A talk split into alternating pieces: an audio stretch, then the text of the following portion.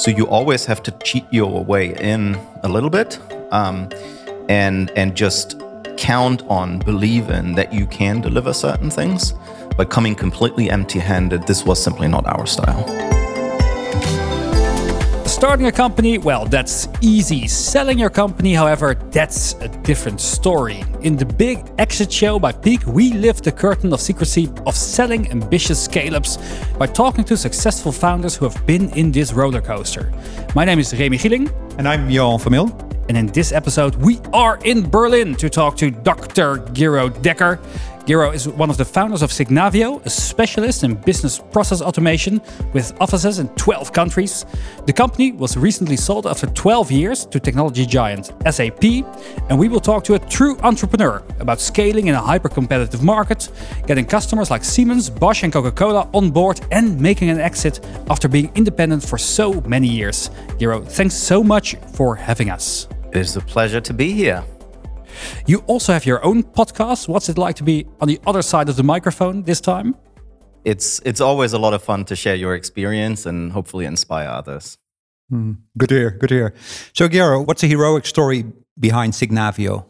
It all started really for the love of technology. We never really wanted to build an empire or change the world. We had just worked on a cool open source project while we were at the university, and we loved the technology so much that we wanted to keep the project alive once we leave university. And uh, we tried different avenues to fund that project. And guess what? We found the way of actually selling it to customers. So this is the company, uh, Signavio, starting really as, as a framework, as a container to make that commercial um, future of our open source project happen. And, and that's a heroic story, right? And we all know, as founders here on the table, there's also another story. So, what is the real story? On Signavio?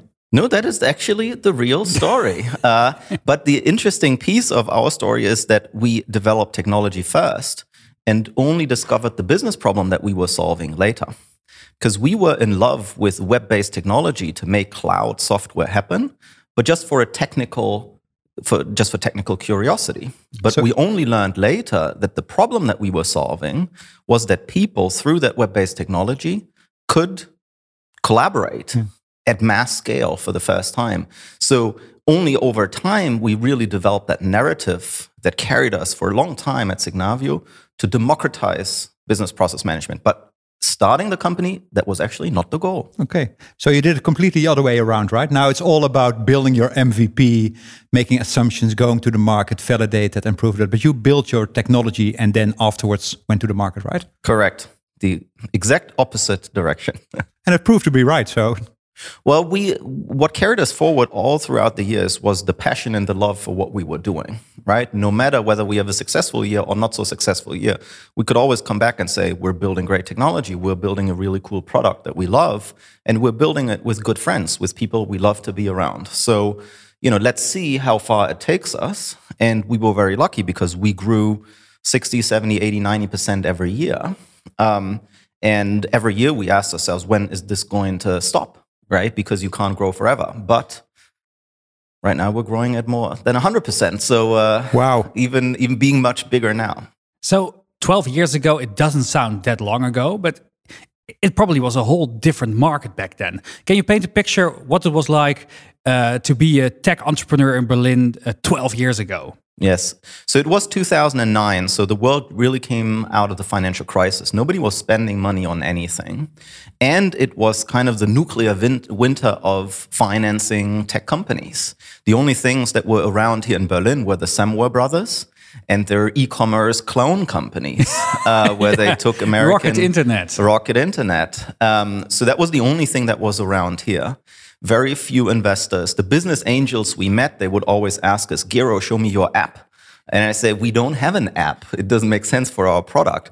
And then the business angel would say, but what do I show to my friends on the golf course? Right. And I say, if this is the criterion for you, then probably we are the wrong investment. So it was a very odd situation that you didn't have role models here in Germany, companies, enterprise software companies that had grown big.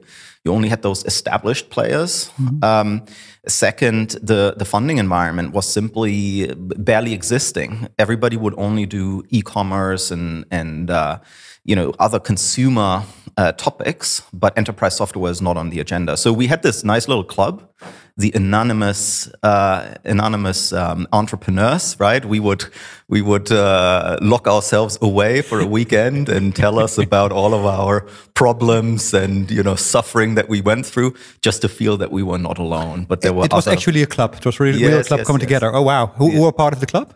Well, other founders who started at that time, who all had companies between five and let's say 30 employees strong, so really early stage companies.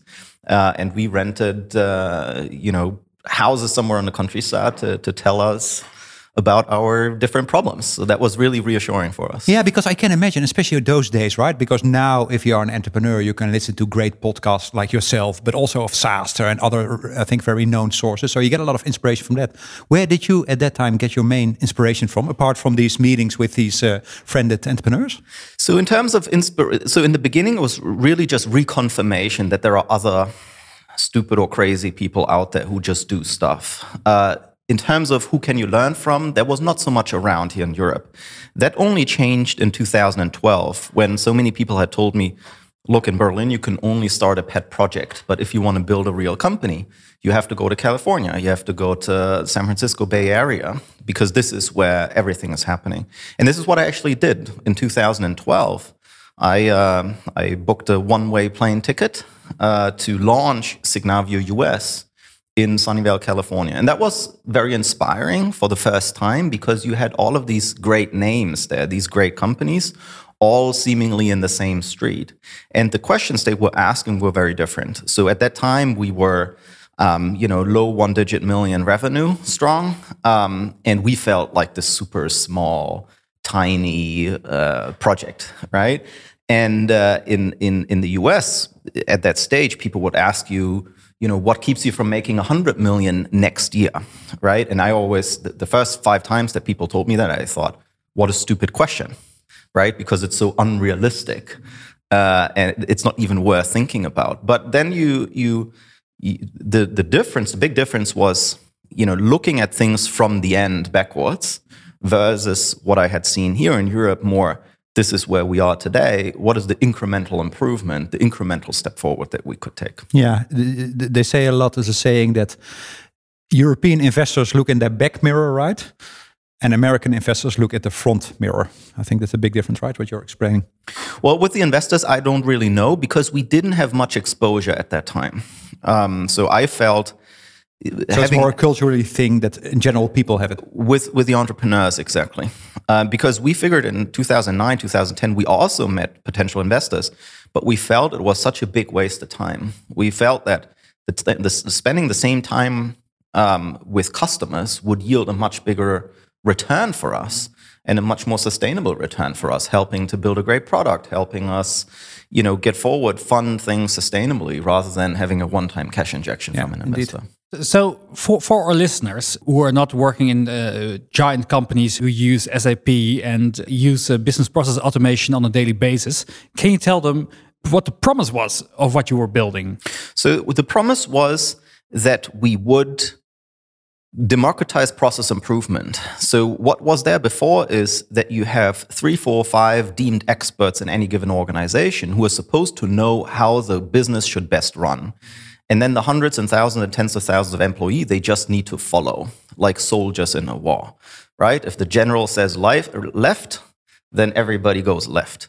But this is, you know, it can't be further from the truth because business processes, how a company functions, is is much more, uh, you know, much more delicate, much more complex, much much more organic than just having here's a strategy and, and please everybody follow.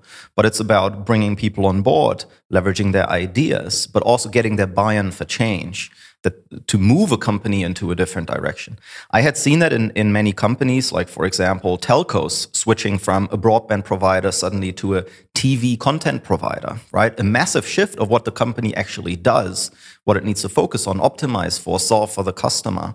And that's not something where the CEO says, you know, yesterday we we laid, you know, fiber in the ground and tomorrow we bring you um, you know, soccer streaming to your TV, right? But it takes a lot more than that.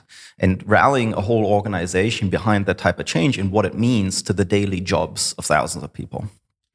It's, it sounds now really logical, right? I think in the time frame where we are now, but I think those years where you started, it was completely a different approach. How did you convince your first clients, you know, the big enterprises to shift and to go for this model? So first of all, we convinced ourselves that this is a good idea. Start with that. because if you're not if you're not convinced yourself, it's it's very hard to to transport that message to a customer. Yeah. But honestly, we didn't know whether we were on the right track. Maybe there are three or four ex- experts in a given organization who know everything best. And it's the most efficient, the smartest, the best way to do that. So for us, it was uh, kind of a search, a big experimentation working with the early clients to, to test out hi- our hypotheses. And we were very lucky that we found companies who were experimenting with the same thought, who had the same type of assumptions, and who we happened to make very successful with our software. And then we could go to the next customers and say, look at this company. The day they, you know, compare the day they they signed on to our software versus now, their share price quadrupled and their NPS grew by 25 points, right? Do you want to have the same? Then you have a much easier Yeah, pitch indeed. and a much faster route into the next couple Do of you, customers. do you know your first big customer? Do you remember the first one you Of really? course. Which one was it, and what what? How did you convince them to work with you guys? So the first customer was a was a health insurance company, actually the largest health insurance company in Germany called AOK, AOK in German. And uh, they were there was a big consolidation wave happening at the time in health insurance. So they were separated by state, but they were merging uh, one after the other. Also, big regulatory change, but also big technology change in those companies. So everything happened at the same time. It was the perfect storm to revisit how they operated. And you threw, you know, 5,000 employees from this organization plus 4,000 employees from that organization plus 2,000 from here.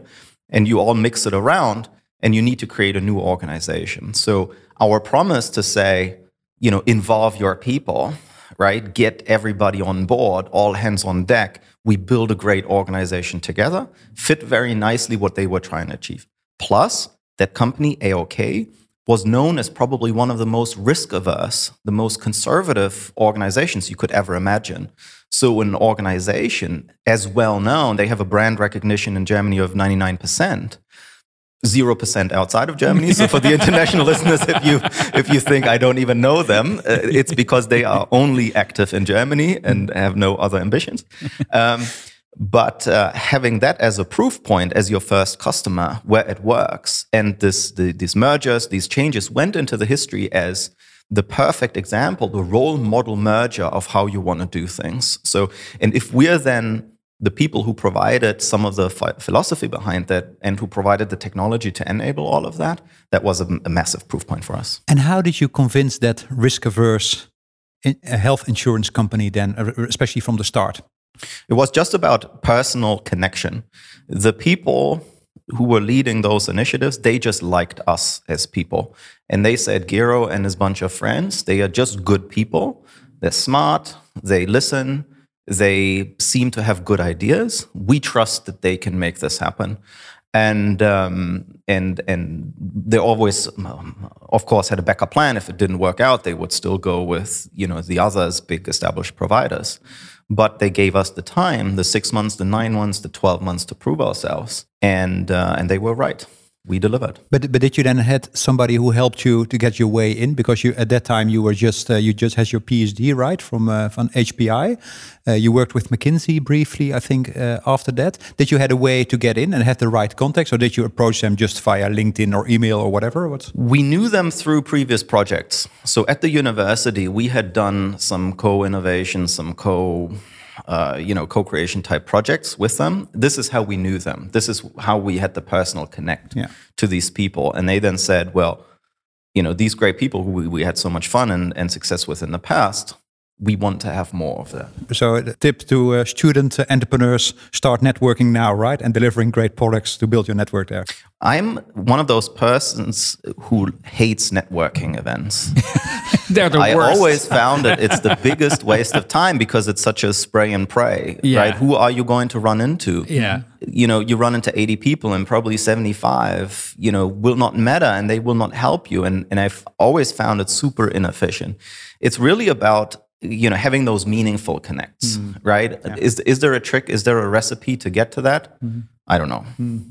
The German startup founders are, are quite well known that they're um, very thorough in building their first product before, or building a product before they get out into the market. Well, other countries like to um, uh, fake it t- till they make it, more or less. Uh, do you think this is true? And um, did you bluff a bit in the beginning? Well, you always have to bluff a little bit. Um, we we are engineers. We are four software engineers who started the company, so we always had love for technology. We always had love for the product. We didn't want to embarrass ourselves for the things that we were building. But you need to take a leap of faith. You need to be courageous at times, right? So, for example, um, you know, our first customer they called us on a Friday evening and said, "Well." Uh, you know, I don't know whether we talked about it, but on Monday morning we would like to train the first 30 people. Can you please send over the training material so that we can look at it and and are in good shape for Monday morning? Guess what? We didn't have any training material, no training plan, nothing, right? So I said, you know, sorry, I'm just on the road right now, no access to my laptop, but I'll send it to you over the course of the weekend so you can check it out. So you have 48 hours to figure out how you want to train people uh, and how you design a program for the first two hours, eight hours, three days. Uh, and we were working day and night for this entire weekend to produce uh, the training class, the curriculum for the stuff that we were doing. And then with you know, de- deprived of sleep, landing there on Monday morning to deliver that, right? That's that's the type of things. Um, so you always have to cheat your way in a little bit. Um, and and just count on believing that you can deliver certain things but coming completely empty-handed this was simply not our style. No. hey what kept you awake those early years of signavio i can't really remember to be honest. I'm i'm a person who who uh, forgets pain and who has a I have a natural talent to focus on the future. And, and that's handy, right? As entrepreneur, also. Yeah, yeah. So all thanks to AOK. yeah, great so, healthcare. I mean, the the beauty and why I still do this, still to this point, is that my role as a CEO, as a founder, has has shifted every three to six months. So the stuff that you care about is vastly different. In the beginning, mostly it was product, right? Can we deliver? Do the, do we do the right thing? Do the users adopt it? Um, you know, does it make sense? then over time it's it's more about go to market right? What's you know do we have the right messaging? Do we get the right you know inbound funnel set up? Um, do we have the right sales strategy? Do we have the right people on the team? How do we structure it? Where do we place our bets? How fast? How late do we go into things right? And so on and so forth. So uh, and that was just the first three years, right? And, and and it changes and shifts every three to six months. But in general, as a person, are you awake if something arises, or do you sleep well, or how do you deal with circumstances, right? With changing and every the, the challenges that you every day have as an entrepreneur. I have a very good night's sleep. I always have been able to switch off. So uh, and I sleep eight nine hours every night uh, unless I need to sit on planes and have red-eye flights. Those these are the horrible weeks, but uh, but no, um, and that has kept me alive mm. through all of the years, right? Because if you don't have those moments where you can recharge, and I every day have at least eight hours to recharge, um, that has kept me sane mm. throughout.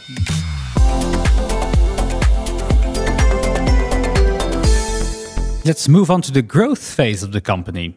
You mentioned your first big client, AOK. When was the moment, maybe after that, that you noticed you started getting traction with a whole range of different companies? So it wasn't a one trick pony. Only when our competitors uh, started to notice and told us so. Um, so there was this um, great party I, I, I look back to, or an evening, customer evening, there was a trade show called CeBIT uh, in Hanover in Germany at the time that was also in 2012. And uh, we sneaked into the evening event of our fiercest competitor, Software AG. And um, I said, you know, if we can't win against them in the marketplace, at least we can drink them into bankruptcy. so I, I sat down by the bar opposite of the bartender and ordered the most expensive drinks, one after the other, right, to, to consume it all up and uh, there was a person sitting next to me, um, and uh, he seemed to be doing the same thing. So I thought, great guy, perhaps a competitor, another great, competitor, great guy. Let's talk. Uh, and we, we really had a good conversation. 50 minutes in, I said, Sorry, I didn't, didn't even introduce myself. My name is Gero. Who are you? And that young gentleman responded, I know exactly who you are. Wow. and I said, Ooh, sorry, but I, you know, who are you? Right. And how do you know us? And it turned out it was the CTO of our competitor. Oh wow! And uh, Of software AG. yes, this is this is how well we research things, right? So so these days you tell people to you know have all of the context available, um, and uh, and we simply failed miserably at those types of things. We just happy go lucky went right into the customer engagements. Uh, anyways, so this was obviously a, a wonderful opportunity to learn about ourselves, right? And I asked, so if you know us, what do you think about us? And he said, ah you know, this and this account, this and this company. I said, oh yeah, they just started with us. And you know, that and that account. And I said, yeah, oh yeah, we're in conversations with them. And then he named all of these these companies, and uh, and he said, you're stealing one exciting account after the other from us, right? We really hate you. and um, but then he said something very interesting. He said, but we figured that your customer base is exclusively in German speaking countries. It's an important market for us as well. But if you just leave us the rest of the world, we're just We'll be happy. what, what was your response? so so my ini- my internal reaction was you know note to myself what country should we go to next because unless people tell you that type of thing uh, we didn't have that thought well we have to go somewhere else but the next morning we sat down and this is when we made the decision to go to the us Took some Advils for the drinks and then made a strategy Exactly. for to go international. that, that was the hangover uh, decision so tell us about the US. Was that your first foreign market? correct How did you prepare yourself to go to the US, right? Because it's a big step for your also in the step as a founder also, but how do you prepare yourself? So first of all, we had a couple of a handful of customers in the United States. We had the Department of Defense as a customer, big logo, um, where we had to go through source code screening and all kinds of hoops to be be allowed um, as, if, as a supplier. And if you say, sorry to interrupt you, Gero, but if you say customer, because you, of course, you launch your software also open source, right? So if you have, you have users, but you mean if you say Mm-hmm. customers, actually paying customers, right? Yeah, I mean paying customers. So it was a cloud service from day one. Yeah. And you could simply sign up for a trial online and then you can swipe your credit card uh, or fill an order form and you can buy. And we had a couple of those customers where we didn't have much involvement, where we couldn't run fast enough. And they signed a small subscription with us, maybe 5,000, 10,000, 15,000 euros per year, um, and, and be a customer. Um, and we had a couple of really cool names like Cisco, like the DoD, like the NASA Jet Propulsion Laboratory. So a couple of cool logos, Yeah. right, that we were really proud of, but we, where we hadn't done much to really win them as a customer. Very small deals. So, so that was one. So we felt like we have a couple of cool logos and references the moment we move over. Um, the second piece was, of course, your personal situation because it doesn't um, work if you just go over for two months or three months. You need to be ready to change your life. So I had this conversation with my fiance that, you know, I would go over first. She would come with me six months later, and then we stay for at least two, three, four years in the country, um, you know, and then see how it goes. And only once it's really running, uh, that we might be able to come back. Interesting what happened in week two when I was over, because my fiance called me and she said, I'm pregnant. so that was, a, that was good timing. That was a shift, change in plans. And I, my reaction was, oh, this is wonderful. And we can even have the baby in the US, and then the baby gets the US citizenship right away and all of that. Isn't that fantastic? and she said, no way. I give you a couple of weeks, and then you come back and take care of me. Um, you come back to Berlin. So this put a, a very swift end To the, To the US, to your, uh, your- well, I, I created a subsidiary. I hired uh, the first handful of colleagues over there, met a lot of partners and customers. And, uh, And- the, the goal was still to, to set up shop there, but then to do it remotely. And since then, um, I, I came back to the US at least every month. So once a month, at least 10, 11, 12 times a year, I would fly over to the United States. And you- Until Corona hit. Okay. Since then, I haven't been over there. No, and you succeeded because it's one learning that we have with founders that if you want to really build your company there, then one of the founders should go there and indeed Correct. move there and, and build the business from the ground up, right? But you proved to do it the other way, right? Well, but it was a painful path. Yeah. Um, we had a couple of customers early on uh, that also shaped us as a business uh, big time. Um, customers like Airbnb, who told us that process is not just about efficiency, but it's mostly about optimizing customer experience at scale. Which is, you know, if you look back at the recent product additions and and and themes that we've released, is all around that, uh, and it turned out to be a shift in the market. But we discovered that in 2012 already with customers like Airbnb, um, or other customers like Goldman Sachs, who uh, were on a path to to automation and rethinking themselves as a technology company, right? They were a bank before. Now they are one of the biggest software companies you can imagine, one of the biggest digital companies you can imagine. So, and we were in the midst of that. And this all started back then, 2012, 2013, as our early and, and initial customers in the US. But we the rise was fast in the US, but then it stagnated and it was completely unpredictable. Hmm. Numbers of opportunities in Germany and other countries, they went through the roof, while in the US, it, it stayed kind of, you know, on the same level. Mm-hmm. So not until the, when we received our first investment, in 2015, we rebooted, we restarted our US endeavors completely in 2016. And only then we could build a scalable operation with more predictable go to market and, and, and um, pipeline and revenue and all of that. uh, But going what's, your take on that? Because you, you raised funding after six years, right? Also logical in the market. So you fully bootstrapped and finance your own business with clients, which is a very good proof, proof of the model. Looking back now, would, would you do? Uh, would you have done that the same, or would you have accepted earlier funding, or would you do it later, perhaps? Or what's your view on that now? Well, if there were the same quality of investors like we have them today, with the same level of experience and help, I probably would have taken on money earlier. But we didn't have access to those, or they didn't even exist, um, either one.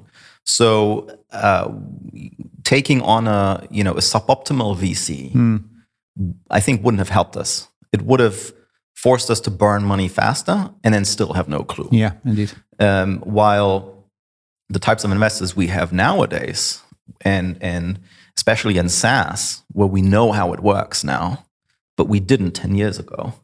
Um, this type of help that you can get through getting a VC on board is is tremendously helpful and can speed up things big time. Yeah, so it's it's less important about the money, but it's more important about their experience also and their relevance for your business in the phase that you're in, right? That's Actually, from a financial perspective, getting investors on board actually made things worse.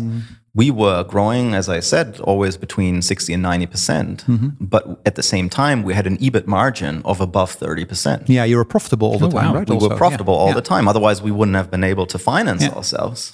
Um, it lasted one year after the first funding round Mm-hmm. to still be profitable. And then we were unprofitable, sometimes like hell. Um, But still very pr- pretty capital efficient, right? I, I heard on a podcast for especially for a SaaS company also entering the US. Yeah. Correct. I mean, it, it helped us understand what you spend your money on Mm-hmm. and be very wise. Uh, Sorry, why was it? Why was after taking on VC money, all of a sudden you became unprofitable? Was it because they asked for a certain burn rate or a certain expansion rate? What was the reason? The biggest difference was that prior to the first funding round, we only had junior employees. We had two or three people out of 80 who had a job experience of more than three years outside of our company.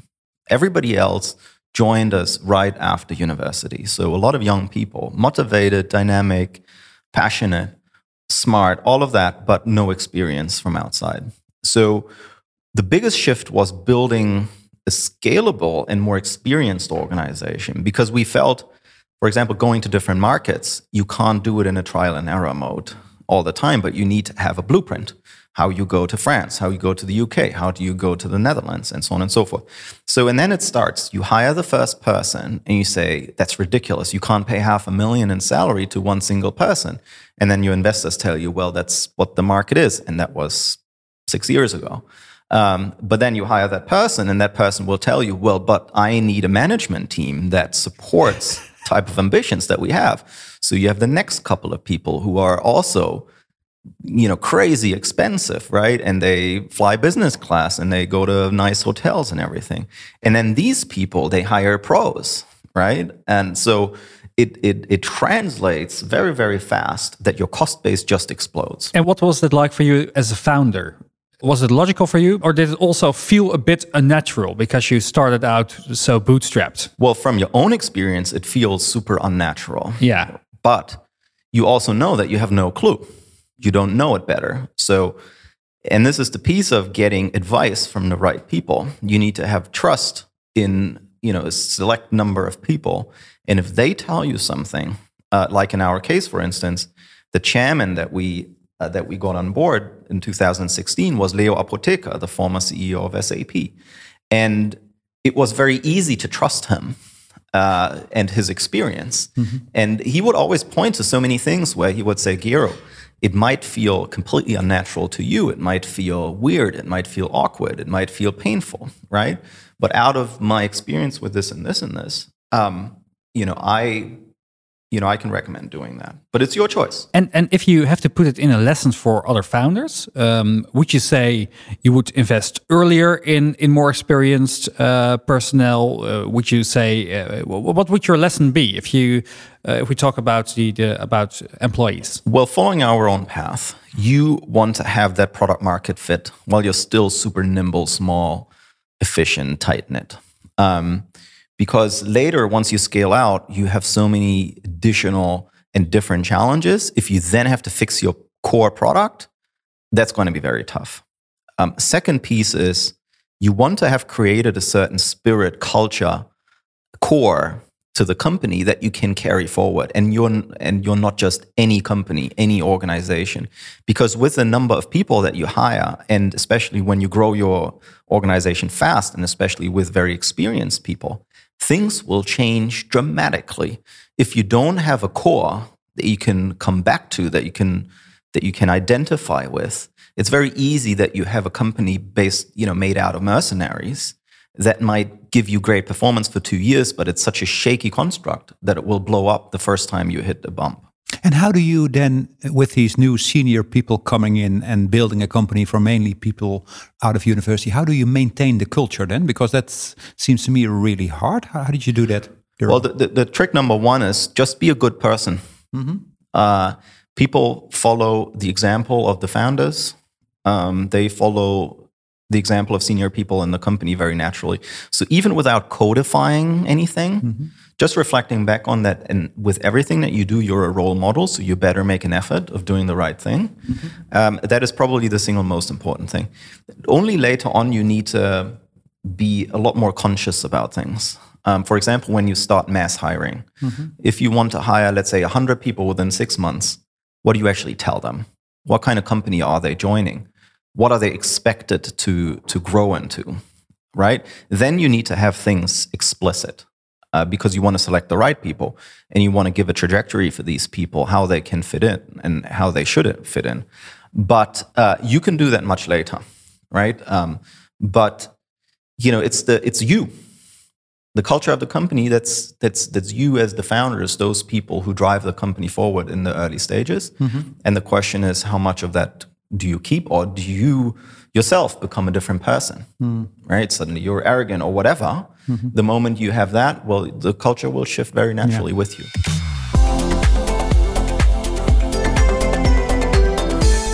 Gareth, when was the first time you started to think yourself about the possibility of selling the company?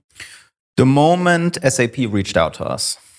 So we signed the agreement this year in January. Mm-hmm. And SAP reached out in late October. The first moment, also, you even considered in selling the company? Well, I always rejected the thought before, right? I might have thought about it, mm-hmm. but it was never an option on the table.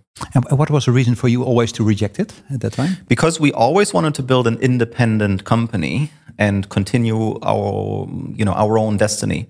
So we had already launched last year the first IPO prepare, preparation projects right? Where you do, I don't know, revenue forecasting, not just for the next quarter, but for quarter plus 2 mm-hmm. uh, accounting, governance, you know, all kinds of things that you can start or that you should start preparing, um, you know, a couple of quarters or years before IPO. We started doing that because we thought that in 2022 or latest 2023, we would IPO the company mm-hmm. in, in order to stay independent. Yeah. And how did they reach out to you? Well, one of my one of my very good friends from university, he happens to be the chief technology officer of SAP, so he sits on the executive board. It's a very good uh, good, university, as, Yeah, as we did- I- I mentioned. mentioned before, Yeah. and uh, so we we did a lot of strategy for SAP over beers and barbecues already previously, but it was never it never really occurred to me that we would become part of that organization um, in the future. So he reached out and he said, Gero, I know exactly that you don't want to sell the company, right? And it might sound very strange to you, but we would like to start the dialogue of whether you become part of SAP. And and I told him, look, this is not what we want to do, right? And he said, Gero, please, can we set up a workshop? Uh, I want to introduce you to a couple of really cool people here at SAP who care a lot about this topic, and we have some exciting ambitions ourselves in that area. Can we please talk? Uh, and then I said, okay, right, because because you're my friend. That's why he called you. I can I can I can do you that favor, but Yeah. uh, but it might still be that we just bluntly say it's not an option for us. Yeah. and he said that's fair. Um, so um, let's meet next week or as soon as you can make it. and how did that meeting, that, that first meeting went? Well, so first of of all, it was about us understanding what they had planned. Because what we always wanted to avoid is join a large organization and you're product number 47, right? And especially when you join as small as we were at the time, um, in a company that has you know tens of billions in revenue, you know if you not at least have a billion in revenue, you're just insignificant for that company, right? And you will die a slow death of insignificance within that larger setting. And this is what we always wanted to avoid. So it was important for us to understand the strategic direction that they were going through or going into. The reassuring thing was that SAP knew us very well. They had been a customer since 2014, one of our biggest customers. And the gentleman who had introduced our software at SAP to solve a lot of their, you know, on-prem to cloud uh, shift, uh, but also to digest some of the big acquisitions that they did, and so on and so forth. This is what our software was used for. Um, this gentleman, who was head of process management in 2014, had become the sole CEO of SAP, Christian Klein. So there was connect and understanding and mutual respect on many different levels in the organization. So it didn't feel awkward to have that conversation with SAP. It still feel awkward in general uh, to leave the state of independence. So at that time, you had a discussion with SAP. Did you also consider other options at that moment? It was funny because we had five different options on the table at the same time. We knew we had to wanted to raise some additional money, but we didn't know through which mechanism. We had, um, you know, Series D equity investing conversations. We had loan term sheets for loans on the table. Unsecured, ridiculously low interest rates. So, also, which was something that simply didn't exist six or 12 months Indeed. prior. Yeah. Um, then we were in discussions with a SPAC, something new that Mm-hmm. Yeah. that came up on the agenda, and and where we started to receive inbound interest. Mm-hmm. Um, and another strategic who also reached out to us one week prior to SAP, who said we would like to entertain a conversation.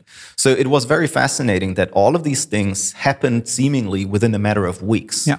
Um, but it also felt great because we could really make up our, our minds what is the path forward. So it was not a lack of choices that we had, but it was an an abundance of choices and really being able to, to make the best choice for our product, for our topic, for our employees, for us as founders, um, to um, yeah, to paint the best possible future.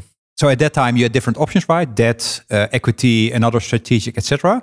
Uh, you had indeed SAP reaching out to you. What did you do at that time? Also, as a founder, did you hire an investment banker to help you? Did you ask for your chairman, the previous uh, SAP uh, board member? How, what did you do as a founder at that moment?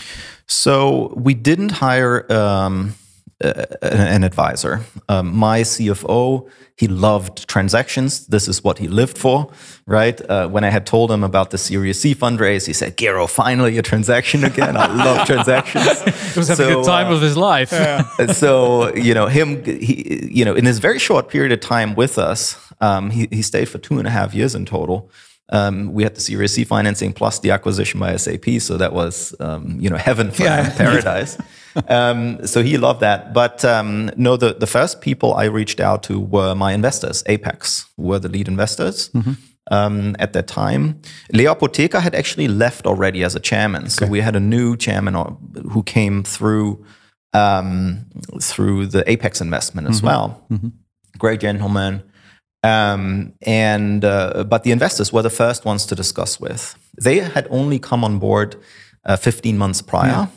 But we already had such a great relationship with them, mm-hmm. um, very intimate. We had worked together very closely. They understood us, our space, uh, the organization, everything. So they were the perfect sparring partners. Plus, of course, my co-founders. Mm-hmm. Plus, of course, our C-level team. So this was a, about the you know eight nine people involved in that very early discussion. Yeah. And did you then, because I can imagine, right, with the two strategic you're talking to, and there's opportunity in the market, did you also reach out to other parties at that moment, or did you just go for the parties, the options you had on the table at that moment? Well, we very um, loosely, you know, tested the waters mm-hmm. because we had two, three other. You know, if we were to go down a path of a strategic acquisition, there were two, three other obvious candidates mm.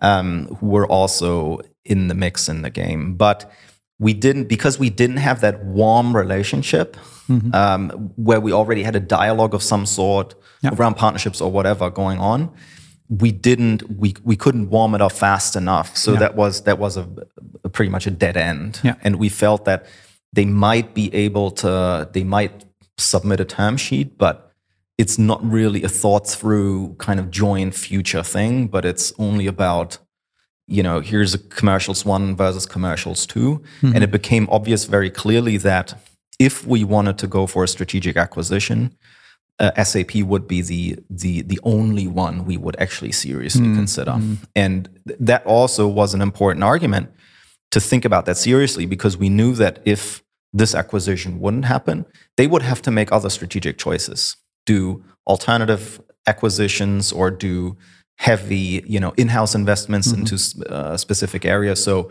the door with SAP would have been shut for at least two, three, four, five years. Mm-hmm. Um, and we knew that the, the, the match will never be better with any other company.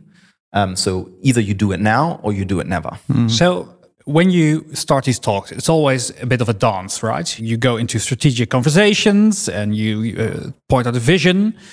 And at one point, it's also time to talk numbers. Correct. So who did the first offer or a ballpark figure? And um, what was that like? Because th these were enormous yeah. amounts of money, of course. Yes. So we gave them, I gave them a hint. I told them, look, we are under no pressure to make this happen. The last investment round was just 15 months ago, right? So the valuation we will talk about might have nothing to do with fundamentals, but it might simply serve the purpose for the last investor to make their, you know, X times the investment. That might be the only determining factor for the purchase price do you accept that? And uh, and of course, everybody nods because they don't want to shut down conversations prematurely. Uh, and then I even floated a number and said, you know, if you go anywhere near this or below this, we don't even need to start talking. Okay, so I set kind of an absolute lower boundary to say I will not even talk to my investors, mm-hmm. right? If we get anywhere near the territory, because I I know they will just you know, shut the door in front of me and and and tell me I'm crazy. And when was it in time that you put this ballpark figure on the table? That was the in the first conversation. The first conversation with the CTO reaching out to you, etc. Correct. Yeah. Okay. We said, the, the, let's not waste time. Mm-hmm. We all like each other and we trust each other.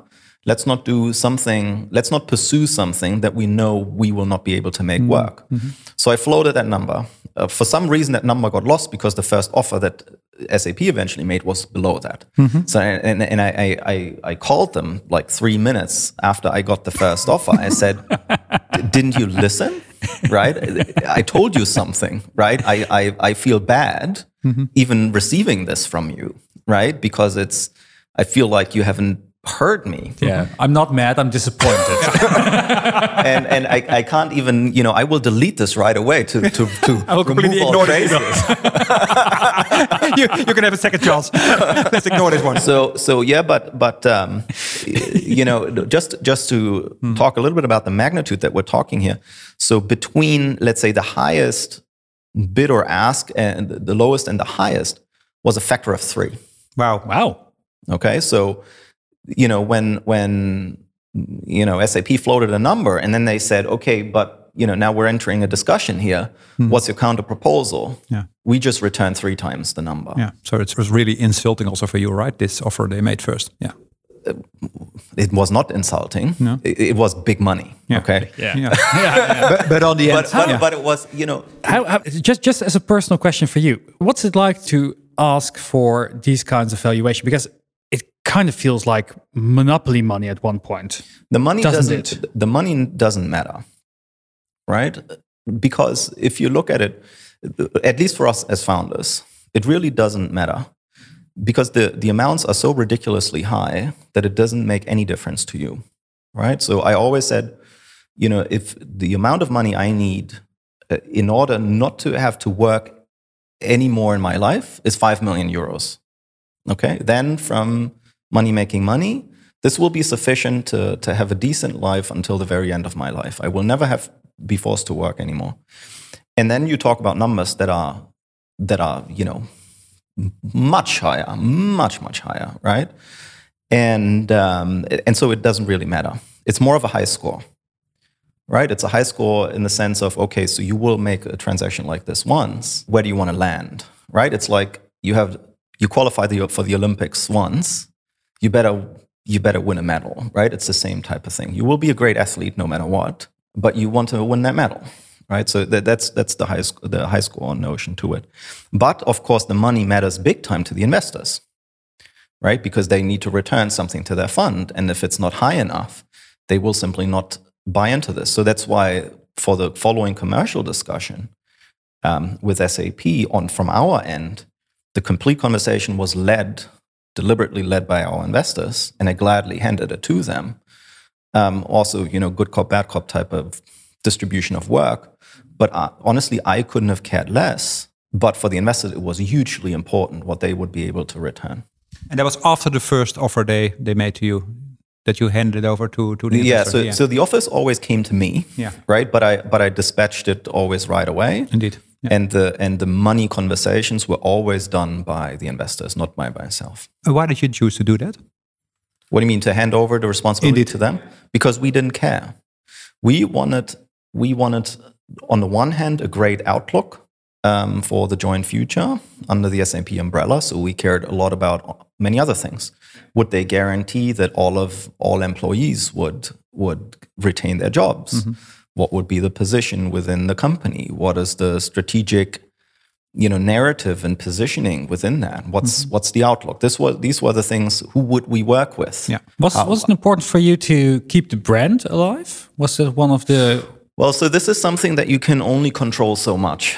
Yeah. Um, because you have, for these types of companies, you have a big brand architecture that you don't have much control over, right? For example, SAP acquired Hybris and killed the brand. SAP acquired SuccessFactors and they still have the brand. Will they have the SuccessFactors brand forever? Who knows, right? The brand architecture might change over time.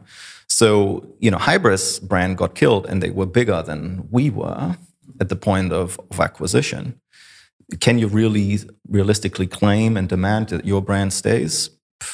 You can't, right? And you never know whether it's even the wisest choice. Can you take us to the day of signing? What was that like for you?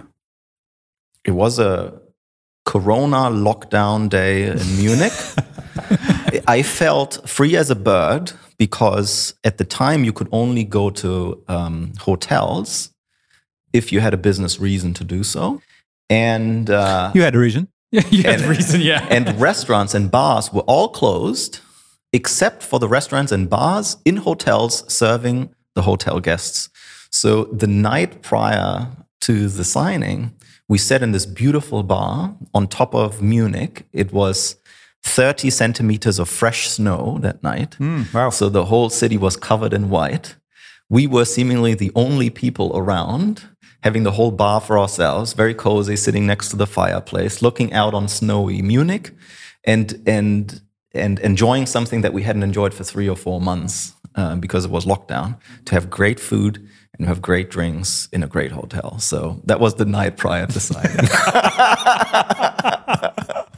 And how did you, how did you feel at that time, especially before you uh, uh, close the deal? Because it's it's selling your baby, right? I think you you yeah. The decisions had been made before that, right? So as I said, we started end of October, and then it took six weeks to go through business diligence and commercial negotiation uh, to get to the um, LOI. It was called the term sheet, uh, which laid out all of the commercial details of the deal.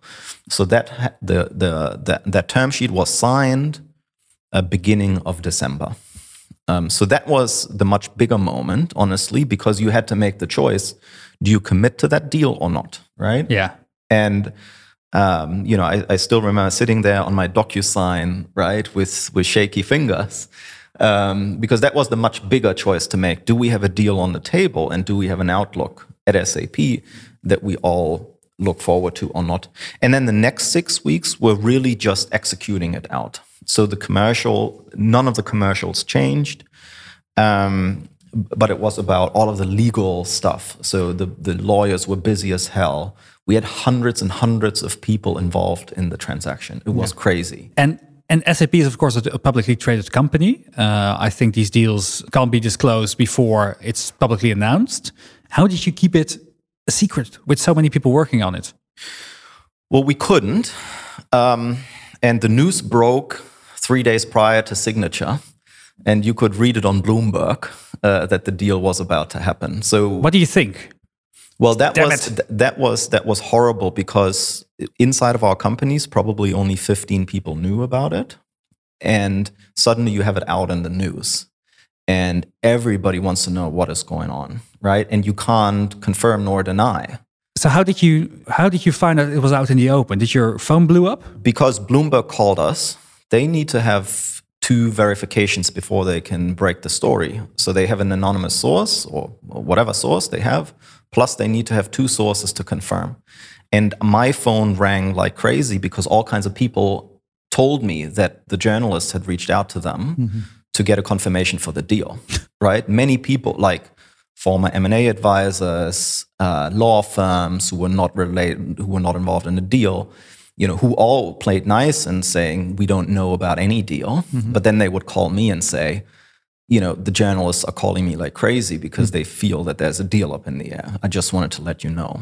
Um, so we tried to to keep everything quiet and convince everybody who was uh, close to the matter not to say anything because we were still hoping that Bloomberg wouldn't break it.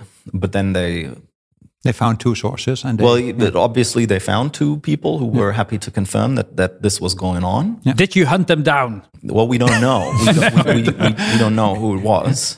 Um, but that was obviously big news, uh, and especially for our own team, right? Because Yeah, this creates a lot of uncertainty. We had all of this great communication plan laid out that you know here's the signature, here's the all hands call, here's the material, here's the Q and A document, here's everything laid out, right? We had it all very well prepared um, for that day. But if it comes a couple of days early, suddenly you're suddenly you're in a mess, and you need to bridge that time. yeah, and you cannot communicate it the way that you wanted to communicate, right? Yeah, you, well, everything. All you can say is, "Look, we would never do anything No, that harms the company or that is bad for our team." Or Was there one point you thought that maybe it could hurt the deal even? Because there, there was this big known uh, fact that uh, at one point uh, Beats was selling to, to Apple. And um, uh, Dr. Dre, one of the founders, uh, made a video while drunk saying that, that, that he was going to be a billionaire because of his company. And in the Netflix documentary, his co founder, Jimmy Iovine, was like, oh, God, this is going to hurt their deal tremendously. no, everybody was so committed to getting the deal done, um, and it was close enough to the signature that it didn't harm things. Um, it put SAP also in a bad spot because they're a publicly traded company, and there's certain you know regulations and so about what they can communicate, what they cannot communicate uh, to the stock market, and so on. So um, no, that didn't hurt. The thing that that that made us worry about the deal happened actually much earlier. Uh, because SAP had a massive stock dip by 20% in November, right in the middle when we had the commercial discussions, right? If you have a company losing 20% of their market cap, you know, we were deeply worried that SAP would pull out of things immediately, but they didn't. They said it's just a, it, it's most likely going to be a temporary dip. Um, fundamentals look great. We don't change course. Wow, what a story. Tremendous story, really. You should make a documentary. One more question. What did you buy for yourself as a present? Um, did I buy anything? Well, I opened. I'm. I love whiskey, Scotch whiskey, and one of the the bottles that I paid a lot of money for, I actually brought to signing, and we opened it and and finished it that night. So that was that was probably the first uh, piece of craziness. Um, but no, I'm I'm not that type of person who goes out and needs to, you know, have material things to Hmm. prove that you did something. And last question for me: How's your role now as a CEO? What what did change after the acquisition of SAP? So we have a lot of so the organizational setup is we formed a new line of business within SAP. Um, so next to S4 and SuccessFactors and so on, we have our own little uh, line of business called Business Process Intelligence.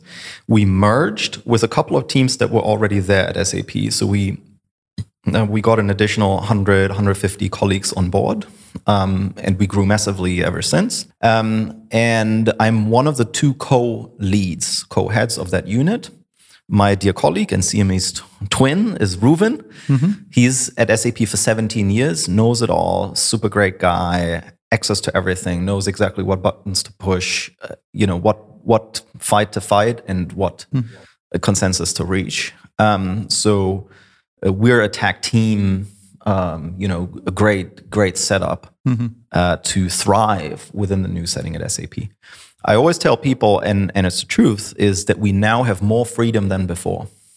Uh, before, for example, you would always have these discussions of, you know, why should we invest into 10 or 15 or 20 more engineers, right, to build out the product? And then you say, well, but three years, four years down the line, we really need to have taken a different step. And then you have this discussion of, what time frame are we actually optimizing for right? Are we optimizing for the next 12 months or for the next five years right? Those types of questions you have with investors which are great and and and important. At sap you know timeline means you always work for the long run right? So the question is how do you get to that half a billion billion in revenue as fast as possible? Hmm. And and what are the types of choices we need and investments we need to do today mm-hmm. on that journey? So when we joined um, SAP in March, we had around 150 people in engineering. Now we have 400, Wow. which shows the level of investment and importance SAP gives to building great products. And this is something that you that we probably wouldn't have seen with with even the most um, you know positive and optimistic investors.